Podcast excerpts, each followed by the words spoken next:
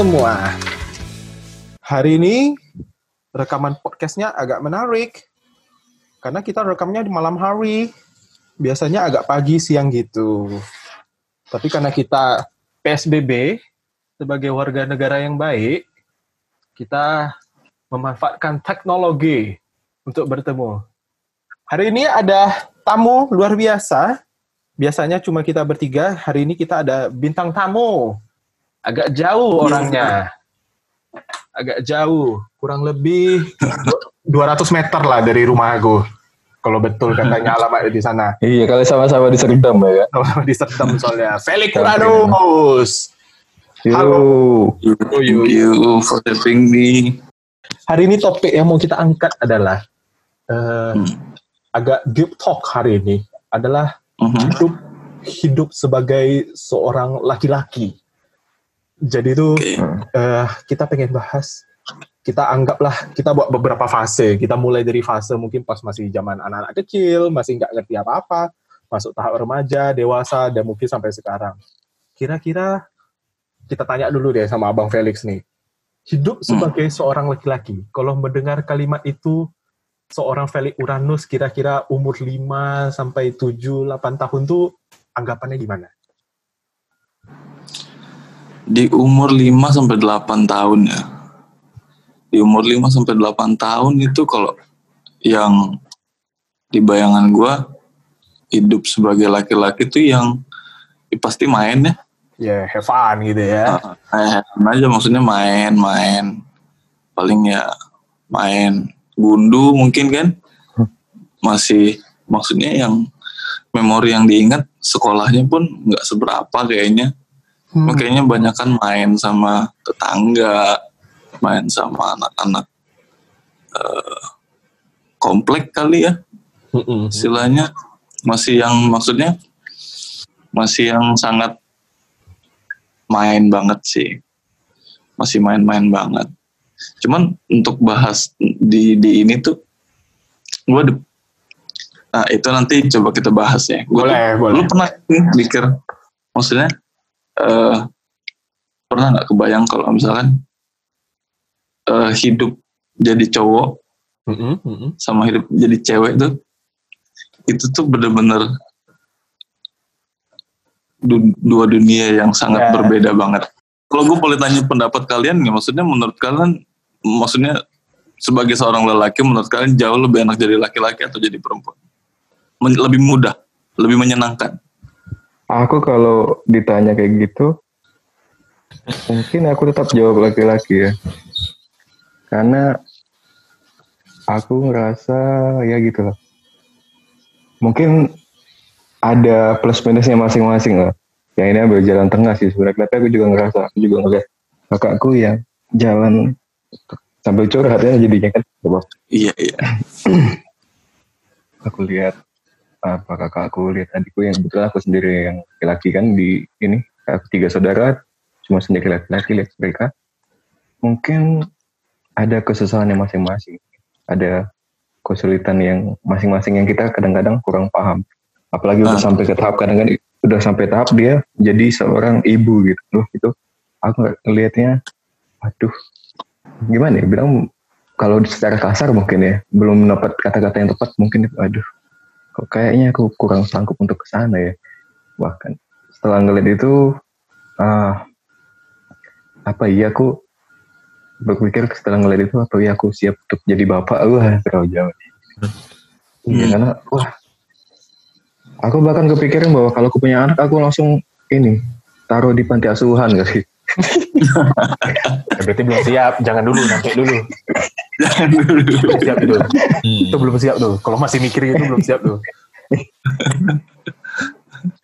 taruh buat lima taruh semua di panti asuhan. Oh, Ronald gimana? Pernah mikir kayak gitu enggak? Kalau aku pribadi sih sebenarnya kalau mikir nggak tahu ya.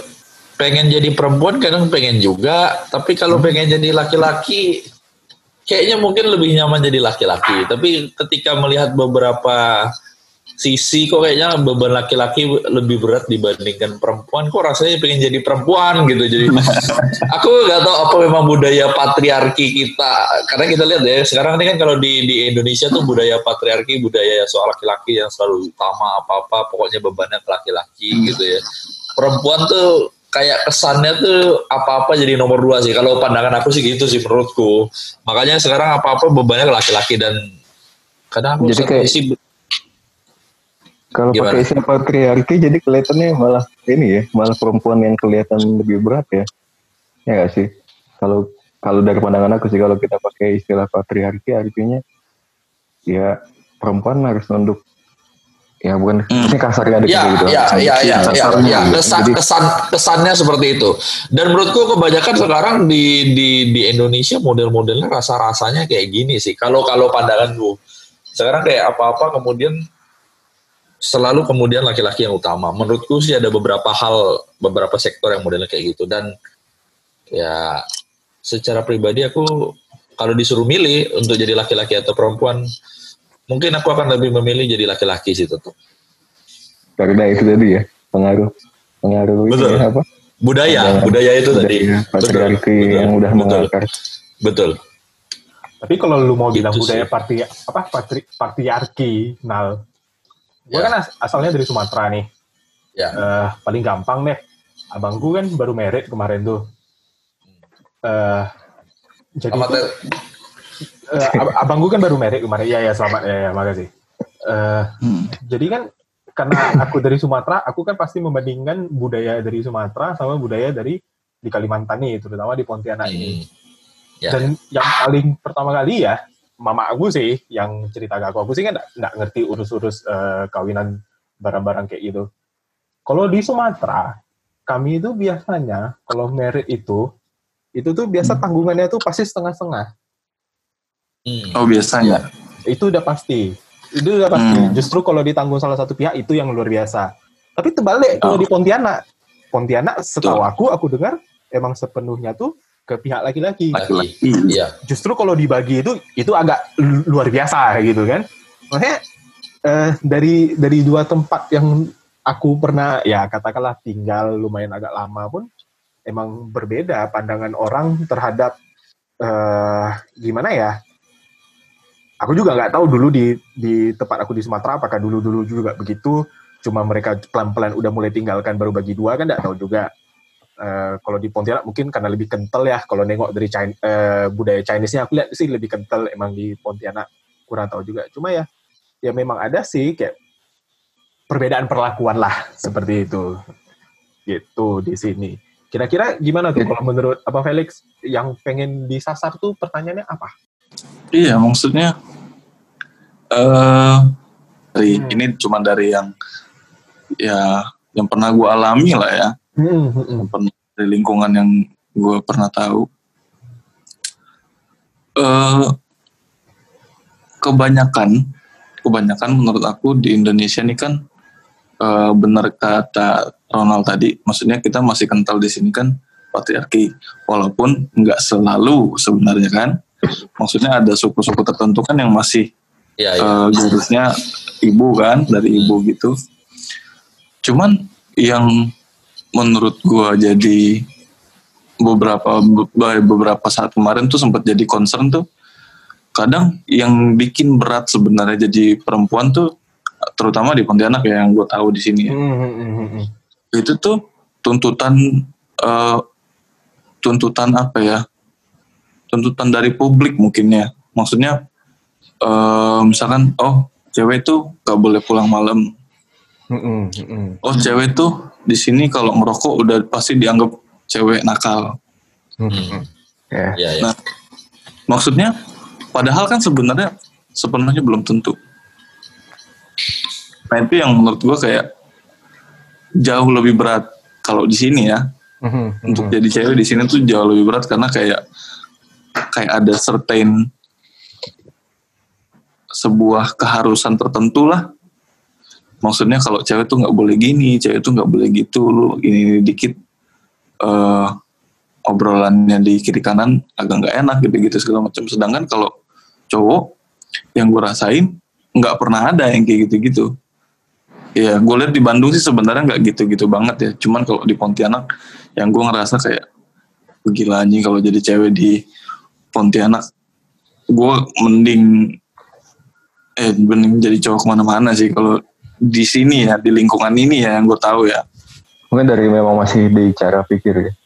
Kalau bukan bahkan di semua tempat lah di Indonesia rasanya masih kayak gitu. Kita kan semua masing-masing udah pernah ke kota ya, kayak Felix ya di Bandung dan kita di inilah kita kami bertiga di Jogja.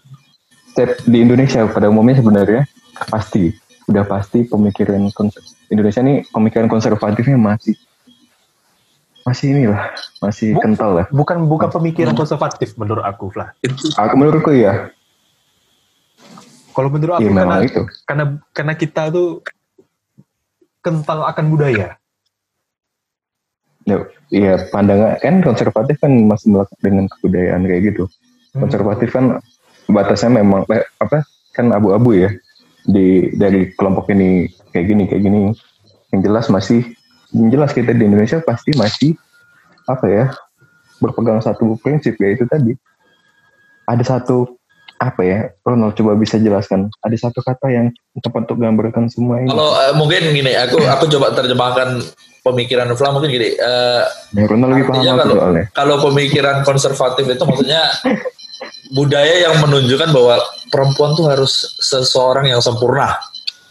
Jadi Ya. orang yang katakanlah bisa ini, bisa itu, dia hidupnya harus tertata segala macam dan segala macam. Sementara eh, sementara kalau kita bicara sekarang kondisi tadi tadi misalnya kata Bang Felix, ya itu tuh kan sesuatu hal yang normal. Ya katakan dia rokok atau kemudian dia pulang malam, ya semua sebenarnya orang itu, berhak. itu ya itu pilihan ya Betul, Betul, itu betul. pilihan dan itu itu- semua semua orang berhak.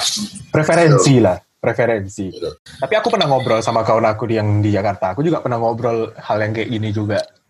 Kayak misalnya di sana tuh kan banyak Air- Airbnb kan, eh, flat-flat yang disewa di rent gitu. Kalau macam di Hmm. Jakarta kayak gitu kan, udah biasa banget gitu. Yang mungkin satu flat gitu mix gitu, ada cowok cewek kan Hmm. sudah udah biasa banget kan. Kalau Hmm. salah pas baru-baru tahun kemarin lah baru ada keluar peraturan di Jakarta nggak boleh yang kayak gitu-gitu lagi. Yang mix itu kan nggak boleh eh, menjelang puasa atau apalah. Seingat aku ada kayak gitu. Terus aku tanya sama kawanku eh, karena aku mungkin termasuk yang lahir di keluarga yang konservatif juga gitu. Eh, keluarga aku ngajarinya tuh yang ya baik-baik lah yang buruk-buruk lu jauh-jauhi lah kayak gitu. Walaupun Dulu. sebenarnya walaupun sebenarnya ya agak agak ndak ndak ndak setuju juga aku. Aku juga harus tahu yang di sana. Kalau aku nggak tahu yang buruk tuh gimana aku bisa bedakan yang baik sama buruk gitu lah kan? Betul. Eh, cuma ya ya kita dengar dengar lah gitu. Dengar Hmm. dengar tetap harus simpan juga tetap harus. Jadi gua tanya sama kawan gua eh, yang di Jakarta tuh ah udah biasa ya? Dia bilang eh, tinggal tinggal satu flat gitu yang beda-beda mix alah Ted dia bilang kalau di Jakarta mana sempat lagi orang peduliin hidup orang udah ramai sumpah gitu. Udah penuh sesak kalau bisa mati-mati tuh orang. Orang pun tidak peduli juga kalau orang tuh mati lagi. Mana ada sempat lagi Hmm. gitu. Dari situ aku dapat eh, yang aku tangkap apa? Pontianak buat gosip kiri kanan tuh masih dekat. Lu cerita apa yang terjadi di wilayah sini itu mungkin sampai seberang Siantan tuh orang tahu itu Iya. oh iya. Ya, karena iya sih. Apa masih ya, belum terlalu ramai. Iya. masih belum terlalu sibuk bahkan itu. lenggang-lenggang banget ya. iya, ya lu nengok aja lah orang bawa mobil pagi-pagi setengah delapan coy masih 40 kilo Iya. gitu nggak nggak nggak telat Gila loh, di kantor sini. gitu lambat Itu yang nggak masuk akal di sini. Ini slow Itu yang benar-benar nggak masuk akal di sini. sini slow itu benar-benar nggak masuk akal. Kayak orang Pontianak nih, nggak tahu ya. Gue ngerasa kayak mungkin karena kita ya, mungkin kita punya perbandingan kan. Karena kan kita Iya. punya perbandingan di kota kota-kota lain. Mungkin yang kota-kota yang lebih fast pace ya istilahnya mungkin ya. Fasilitas Maksudnya dia lebih memang banyak tempo, lah tempo, tempo, Tempo hidupnya lebih cepat. memang lebih Ah. cepat. Memang harus cepat gitu kan. Kalau enggak ya lu bakal telat atau enggak gimana kan. Itu lebih less care mereka tentang apa kehidupan udah udah udah masing-masing. udah nggak peduli udah Ah, ah. peduli Ngapain lagi gue mikirin lu, maksudnya gue mikirin buat gue hidup sendiri aja udah ribet gitu kan. Ya cuma cuma ya di Pontianak ya emang orang banyak ba- waktu luang emang banyak. Aku pertama kali sih kaget loh pas baru pindah Pontianak. Hmm. Ih gila warung kopinya banyak banget. Aku bilang masalahnya Hmm. yang yang terpelosok-pelosok tuh warung kopi penuh gitu loh. Penuh Bahkan dari pagi itu deh. dari pagi. Dari pagi. penuh gitu loh. Dari pagi Kecuali- ketemu pagi tetap penuh. Kecuali lah kalau beda kasus kayak misalnya di Bandung atau di Jogja emang ada wilayah buat orang kampus kuliah mahasiswa lah kan masih ngerti Hmm. aku biasanya. Iya. Pontianak kan belum belum begitu. Cuma kok, wih penuh ya. Banyak nih waktu luang mereka nih. Gitu.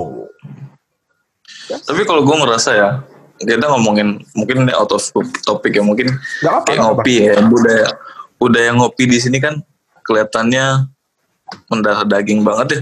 Hmm. Maksudnya Enggak. eh gue kurang tahu juga nih itu udah sejak dari tahun kapan maksudnya orang kebiasaan untuk duduk-duduk ngopi memulai sebelum memulai kegiatan pas istirahat setelah pulang gitu kan maksudnya ininya selalu ngopi gue nggak tahu. Mungkin di sini memang tradisi dari zaman kapan nggak tahu. Tapi eh, itu nggak salah sih. Kalau misalnya memang itu tradisi di sini kan. Tapi yang nggak salah.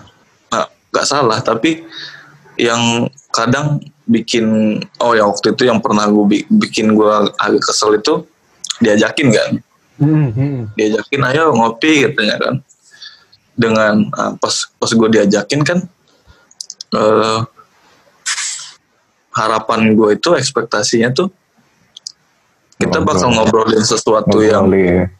eh, ngobrolin sesuatu yang Faedah. ada ada faedahnya gitu Ya, misalkan Ada lah yang ada lah yang bisa dibawa misalnya kan. ya misalkan peluang bisnis kayak atau apa ada topik apa yang bisa kita bahas misalkan segala macam kan atau ngebahasin perkembangan kota atau gimana misalkan kan. Tapi tuh yang selama ini gue temuin tuh istilahnya kalau orang sini ngomongkan hal yang gak ada. Hmm. Hmm. istilahnya mungkin itu yang disebut obrolan warung kopi ya. Dan menurut gua eh, kayaknya masih bisa diganti maksudnya maksudnya waktu kayak gitu tuh mending dipakai buat yang lebih produktif kalau Oke. menurut gua kalau buat gua pribadi Betul, betul. jadi makanya kadang eh, aku kurang cocok kalau misalkan diajakin ngopi ngopi ayo ngopi gitu gitu maksudnya berjam-jam kita ngomongin yang ini mungkin sesekali mungkin setelah tiga bulan empat bulan nggak ketemu teman-teman mungkin oke lah kan Tapi kalau tiap Tapi kalau hari, tiap hari? nah, ini tuh masalahnya mereka kan rata-rata tiap hari. Nah, itu yang kadang jadi hal aneh tapi ya udah. Mau gimana lagi? Ya kalau lihat sisi positifnya, kalau mereka bisa tiap hari ngopi, ya. Berarti banyak duit ya. berarti banyak duit. Ya, itu sih masalah kopi sih menurut aku memang. Kembali lagi seperti podcast kita sebelumnya, Fla, faktor ekonomi. ya budaya Melayu sih namanya. Budaya Melayu dan kebetulan Tapi Pontianak kopi emang terkenal sih. ya, Obor budaya terkenal Melayu juga. sih. Memang di mana-mana budaya Melayu memang kopi. Bahkan sampai Malaysia pun juga kayak gitu. Cuma memang bagaimana mereka memanfaatkan waktu ngopi sih mungkin ini kali yang Iya. ini ya, dari kesimpulan itu ya memanfaatkan waktu ngopi dengan yang itu tadi produktif aku cuma menyimpulkan apa yang Felix omongkan sih Tapi mungkin mungkin ya maksudnya kan kita juga tidak bisa bilang semua orang punya mindset yang sama ketika tujuan ngopi adalah ngomong yang berfaedah.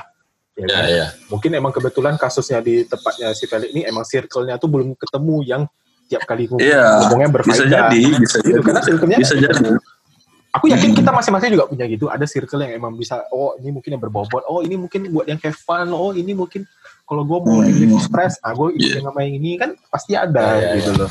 Ted, tapi tergantung juga sih Ted. Ah gimana tuh? Kalau dalam aku sih maksudnya gue juga tidak menong maksudnya aku kan orang penik, bukan penikmat kopi juga maksudnya ya Hmm, nongkrong seminggu sekali ada aku gitu. Mm-mm. Aku kadang maksudnya kayak udah ketika jenuh maksudnya satu minggu. Tahu kok, aku tahu kok, kok seminggu sekali ke mana tuh aku tahu kok. maksudnya ketika kayak butuh uh, have fun maksudnya buat buat buat buat tinggalkan pikiran supaya fresh di minggu depannya menurutku salah satu cara terbaiknya menurutku salah satunya adalah dengan nongkrong atau ngopi itu sih menurutku sih Walaupun katakan apakah itu omongannya ada berbobot atau tidak, tapi kalau untuk yang tadi Jadi untuk setiap hari. Hmm. betul. Tapi untuk setiap hari, aku setuju sependapat dengan Novelik. Maksudnya setiap hari kalau kita ngopi juga, maksudnya apa yang mau diomongin gitu. Kayak topiknya juga saya jadi stres tiap hari ya kan. Iya kan gitu kan. Maksudnya nggak ada topik apa yang mau diceritain. Kalau cuma sekedar nongkrong terus ngobrol kalau ridol bagus buat buat sesuatu yang ini. Tapi kalau aku prinsip ya kalau sebenarnya seminggu sekali menurutku masih wajar lah menurutku. Itu sih Ya. kira-kira pandangan aku gitu ya Mungkin mungkin kita levelnya belum sampai ke tempat yang orang itu tiap hari bisa ngopi. Betul Ya kita ambil sisi positifnya aja lah. Ya bagus lah. Kalian punya ya atau circle-nya tadi circle-nya kita circle-nya beda uh, mungkin punya privilege ya lebih buat tiap hari Ya. bisa ngopi. Ya bagus lah. Kita Ya, senang ya. juga. Ekonomi bantu ya kan.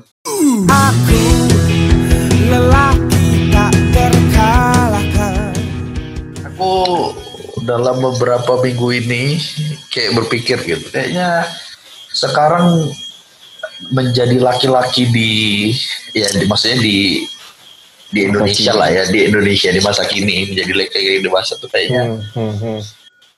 nampaknya agak sulit karena banyak tuntutannya misal contoh Hmm. kayak udah mau kuliah Hmm. kamu dituntut untuk kerja udah kerja selesai terus nanti ada lagi tuntutan kapan kamu nikah nanti kalau udah kamu nikah nanti ditanya lagi kapan punya anak udah punya anak dan sebagai macam sebagai macam ya punya rumah segala macam dan segala Hmm. macam Hmm. Aku nggak tahu maksudnya apakah budaya ini sama dengan budaya-budaya dengan negara-negara lain atau daerah-daerah lain ya tapi Hmm. maksudku eh, lazimkah kita berbicara bahwa kemudian segala sesuatu sekarang jadi tuntutan utamanya maksudnya dilemparnya ke laki-laki. Ini sih kalau aku, karena aku ngeliat akhir-akhir ini kayak banyak kondisi mana-mana selalu yang diutamakan laki-laki. Kayak ini kan terkait dengan kita bicara di talk soal laki-laki ya. Ya, Misalnya tadi katanya soal pekerjaan atau katakanlah katakanlah mau tadi misalnya tadi bilang mau nikah misalnya terus kemudian ada yang separuh-separuh, ada yang semua dan segala macam. Maksudnya kayak gitu maksudku. Hmm. Kira-kira gimana nih? Tanggapan dari teman-teman. Tapi kalau lu mau bilang lu habis kuliah ditutup kerja, cewek juga sekarang kayak itu, habis kuliah juga ditutup kerja. Eh, ya maksudnya artinya gini Ted. maksudnya kan kalau sampai aku pernah dengar orang tanggapan cewek nggak perlu lah maksudnya kerja jauh-jauh Ya, misalnya ya, gitu nanti ya. nanti itu ujungnya juga Ikut akan suami jadi aja lah. istri orang ikut suami gitu maksud gue kayak gitu maksudnya nah kira-kira gimana nih Ted? dan teman-teman Bang Welik dan Bang Bung Flavius Tergantung tergantung sekelilingmu sih. Misalnya kau bisa nilai dari sekelilingmu lah. Karena kan tiap dari kita nih kan circle-nya pasti beda-beda. Hmm, Kita bisa oke, lihat oke. lah, kita bandingin aja circle. Coba lah bandingkan, eh, kau coba eh, refleksikan circlemu. Dari sekian banyak kawanmu yang perempuan, kira-kira berapa banyak yang sumur sumuranmu udah merit, sumuranmu yang Oke. masih kerja, sumuranmu yang mungkin ya mungkin yang lain lah. Hal yang lain itu kan kita bisa lihat dari sana. Kalau misalnya lebih banyaknya yang masih kerja, ya berarti circlemu itu adalah yang nasib wanitanya tidak jauh beda dengan pria gitu. Kecuali kalau circlemu tuh banyak yang ya wanitanya banyak yang merit. Nah, itu beda lagi ceritanya tuh. Kalau ngomongin kayak gitu, circle aku wanitanya yang merit sih bisa dihitung jari doang sih. Rata-rata juga setengah mati juga berjibaku juga sama pekerjaan sekarang. Jadi kalau mau dibilang gitu ya, ya stigmanya sih selalu melekat ya itu pada laki-laki. Tapi pelan-pelan juga kena ke perempuan juga sih. Emansipasi wanita. Menurut aku nih ya, ya gimana bang ya itu ceritanya kemarin aku sempet ini kan, sempet ikut kursus KPP gitu kan. Hmm. KPP itu uh, kursus persiapan pernikahan gitu. oke Nah, di situ tuh dijelasin kan, maksudnya KPP itu kan kita udah jelasin, maksudnya tujuan nikah, terus cara membina keluarga yang baik dan benar menurut agama Katolik, terus eh, hmm, apa ya? Ya di situ dijelasin juga lah, maksudnya peran-peran masing-masing gitu kan. Kalau yang gue pelajarin dari situ, maksudnya sebenarnya nggak ada di agak di di kalau di situ sih nggak ada diajarin yang menyatakan bahwa maksudnya laki-laki yang sebenarnya harus lebih bertanggung jawab gitu-gitu sih nggak ada nggak ada tapi itu lebih ke ilmu yang ngasih tahu bahwa sebenarnya itu kan untuk siapa yang bakal nyari nafkah, siapa yang harus lebih bertanggung jawab itu kan sebenarnya itu balik lagi ke hubungan dua orang itu lagi kan, hubungan suami istri itu lagi. Kalau misalkan memang ternyata perempuannya memang tipikal yang apa istilahnya businesswoman ya, istilahnya yang pengen mengejar karir, ya kita nggak bisa maksa dia untuk jadi ibu rumah tangga juga. Iya. Nah, jadi bisa aja, maksudnya dua income. Nah, jadi misalkan si istri tetap bekerja, suami tetap bekerja, dan itu nggak ada keharu- keharusan sebenarnya yang kayak gitu-gitu Hmm. maksudnya. Keharusan nggak Itu sih gimana balik lagi ke uh, gimana gimana diskusi kalian, maksudnya tujuan apa yang dikejar dalam tiap pernikahan kan pasti beda-beda.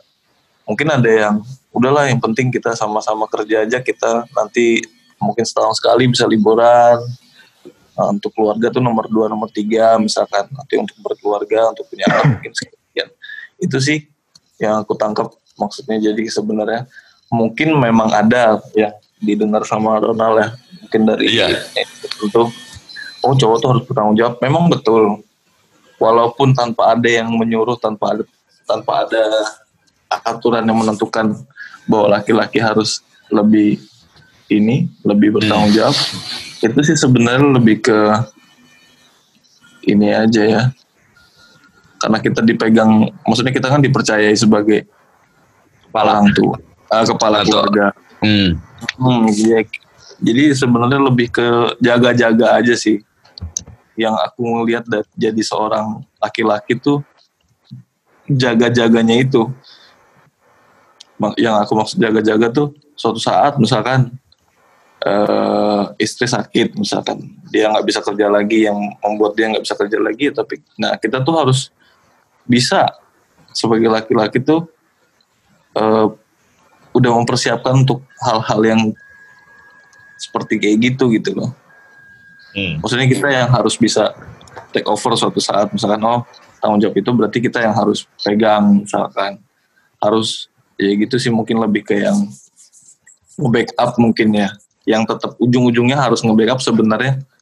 Lebih ke cowok mungkin ya kalau untuk masalah mungkin finansial. Hmm. Hmm, mungkin ya.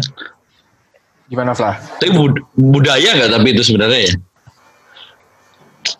Ya kan sekarang ya tergantung tergantung itu lagi juga pandangan masing-masing kan. Artinya sering kali kayaknya kan banyak yang juga berpikir kalau kita bicara sekarang banyak anak muda sekarang juga pikirannya modern yang tadi betul dua income segala macam juga gak ada masalah ya itu itu itu juga bisa jadi insight yang baru sih untuk memandang bagaimana kamu ke depannya gimana kira-kira lah Aku malah pengen ya kan kalau udah ngobrol semua nih. Aku ambil dari kacamata di kampung sih. Karena kebetulan dari kampung juga kan. Di kampung itu aku kurang ngerti. Kita ngomong pernikahan. Ah, kayaknya pernikahan itu benar-benar jadi tujuan hidup mereka gitu loh. Ini menurut pandangan aku ya. Kenapa? Karena aku dari SD ya, bahkan aku kelas SK 5 SD ya, ingat aku. Aku ada teman satu kelas dari kelas 1 sampai kelas 5, tiba-tiba kelas 5 dia berhenti sekolah. Tiga bulan, gak, gak ada kabar sama sekali dia gak masuk sekolah. Eh tiba-tiba, aku dengar kabar dia udah nikah dengan umur yang seumuran aku kelas 5 SD berapa tahun sih gitu. Nah, ya banyak kejadian-kejadian yang di kampung kayaknya, wah kok kayaknya menikah adalah tujuan akhir dari hidup mereka gitu karena setelah mereka menikah ya udah Ya betul sih. Lu, lu kan sering dengar kayak apa? Eh, bukan istilah lah, kayak sering banget dengar. Oh, nikah muda ya. Oh, tapi tinggal di Hmm. kampung, eh, tinggal di kampung. Oh, biasalah. Kan sering kan kita dengar kayak gitu kan. ya iya Kan? normal katanya ya Oh, gitu itu. ya Oh, apa? Enggak lah. Kayak biasa kita ngobrol sama kawan kita, anak kita. Mamamu umur berapa? Oh, umur 20-an. Ih, muda banget. Gitu. Ya, mamaku Ya, muda di ya, kampung gitu ya. dulu. Oh, iyalah biasa. Kan kan ada ya kan kasus-kasus Ya. kayak gitu kan. Nah, itu. ada dan nggak tahu ya memang memang udah bawaan atau gimana memang ada pasangan ada keluarga juga kurang tahu tapi yang jelas memang nih bahkan teman angkatan aku yang di kampung tuh udah udah nggak ada yang tersisa Jadi artinya mereka udah punya keluarga semua dan setelah mereka menikah ya ya tenang-tenang aja kalau mau jawab ke pertanyaan Ronald tadi ya sebenarnya tergantung Anda berada di mana sih sebenarnya. Hmm. Kalau di kayak di kampung ya mereka setelah mereka menikah gitu ya udah mereka akan menjalankan kehidupan mereka seperti biasa, mereka bertani seperti biasa dan kayaknya permasalahan mereka kurang nggak terlalu banyak karena balik lagi kayaknya kebutuhannya juga nggak terlalu Iya. banyak sih kayak gitu. Dunianya beda. Dunianya beda. Dunianya beda. Dunianya beda lah karena jauh dari mungkin katakanlah akses akses akses fasilitas tertentu yang harusnya mereka juga dapat mungkin karena sampai sekarang belum semuanya terjamah. Atau kalau aku bilang kayak gini gimana ya? Eh, tergantung bagaimana mereka ingin Kok kalau membawa sensitif kok edit? Gaya gaya pernikahan mereka kayak gimana gitu. Maksudnya gaya kehidupan rumah tangga kayak gimana gitu. Setuju aku nih. Mungkin ya tergantung kita kan mungkin karena era media sosial kita ngelihat sesuatu yang mewah atau mungkin lihat pasangan muda kok hidupnya bahagia gimana mungkin betul. Bisa jadi gara-gara itu sih menurutku. Ya. Mereka akhirnya mereka sudah menetapkan standar tersendiri yang sebenarnya Betul. mungkin Betul. mereka belum mampu Mencapai standar itu ya. ya mencapai standar itu. Harusnya mereka bisa meriset standar mereka sendiri kan Ya, agar ya, ya. kemudian Setuju. Sebenarnya aku nggak terlalu nggak harusnya terlalu terbebani dengan standar yang udah dibuat sama uh, sosial eh, apa dunia sekitar gue sebenarnya mungkin kayak gitu sih itu sekaligus untuk menjawab pertanyaan Ronald tadi aku kurang ya, itu juga Setuju, setuju, setuju. Gue setuju sih tadi maksudnya. Ya karena sekarang ini kita bisa ngelihat eh ya tujuan nikah orang tuh udah nggak kayak- sekarang tuh udah nggak cuman sekedar kayak dulu lagi. Maksudnya kita berkeluarga, kita punya keturunan, kita nyari duit buat Hmm. keturunan kita supaya hidupnya lebih enak gitu kan. Kalau dulu kan orang kayaknya banyak kan mikir kayak gitu. Kalau sekarang kan udah banyak tujuan orang nikah tuh udah nggak hanya cuman itu. Ada yang biar bisa gampang dapat visa pergi ke Australia gitu. eh, iya iya iya iya itu banyak tuh Ya kan ada yang pengen berkarir sama-sama. Di di bidang musik atau apa yang gue lihat banyak sih banyak di musik ya. Atau ya gimana gitu terus. Ada juga yang yang tadi yang itu kan maksudnya ya udahlah yang penting kita tinggal bareng tapi kita yang penting eh, secara negara dan agama kita legal gitu kan. Iya betul. Dipertanya-pertanyakan sama tetangga lagi ya mau punya anak atau enggak itu mau urusan nanti yang penting bareng aja kan kan banyak kan sekarang udah nggak kayak dulu lagi itu sih yang pandangan yang gue lihat sekarang Tapi ini ya, di kampung aku malah kalau kayak di Pontianak tadi kan kita ngomong bahwa terutama kayak cewek gitu ya. Eh, Untuk bahkan untuk sekedar malam aja dicibir dan segala macam. Tapi ada satu kejadian di kampung aku bahwa ah udah pacaran nih. Nah orang tua cewek ini malah suruh si cowok tuh ya udah tidur sini aja. Dan ujung-ujungnya udah tahu lah apa apa apa hasilnya kan. Emang udah Apa setuju hasilnya? buat iya iya iya. emang udah udah ini itu kejadian menarik juga aku aku aku di kampung aku memang tujuannya tuh ah, udahlah ni- an- anak ini Tapi, aku nikahkan aja apa karena ini kali ya ah biar aku nggak terlalu beban itu kata kasar tapi terlalu ekstrim sih masa bilang orang tua kayak gitu Ta- Tapi kemarin waktu ke- aku KKN kayak gitu sih, Jong. iya Anak usia, aku lupa, 10 tahun, anaknya ada dua kalau nggak salah aku. Aku Shit, no shit ter- agak terkejut sih sebetulnya anaknya sudah dua dan dia usianya sudah ya 10 menuju ke 11 kalau nggak salahku. memungkinkan ya ternyata ya Istrinya Mungkin ternyata. Secara fisik sebenarnya iya kalau nggak salah aku pernah istrinya baca umur berapa? iya 10, Ted. 10 menuju 11. belas Cewek emang lebih Mungkin. cepat, lebih cepat. Dan aku terkejut waktu jalan ke situ KKN kan kunjungan. Ah, anaknya ada dua. Anjay, anjay. Maksudnya kayak wajahnya masih baby face gitu. Udah sambil letein anaknya segala macam ya. Senang Ya, lah dia. pokoknya. Bi- Bisa nengok sampai cicitnya lah dia. Di daerah Iya. mana itu Ron Di Sintang, Bang. bintang Sintang bang. Sintang, Sintang. Dalaman tapi kan. Intang. Sintang pedalaman pedalaman. Ya itu tadi balik lagi. Mereka tujuannya tujuan hidupnya ya menikah, membuat apa? Kalau kalau itu sih aku yakin sih baru. bukan kalau yang kasus Ronald sih bukan tujuan menikah tuh. Itu sih kecelakaan itu. Nggak mungkin lah anak, Hmm. anak umur 10 tahun tujuannya itu. Tapi aku kurang setuju untuk menyatakan kecelakaan kalau eh, tetap. di apa Betul. apa Ah, dengan benar, benar. kondisi masyarakat yang kayak gitu. Tet. Gitu. Mm, karena me- sudah pasti aku bisa mengatakan bahwa itu sudah dipikirkan matang-matang dan sudah direncanakan.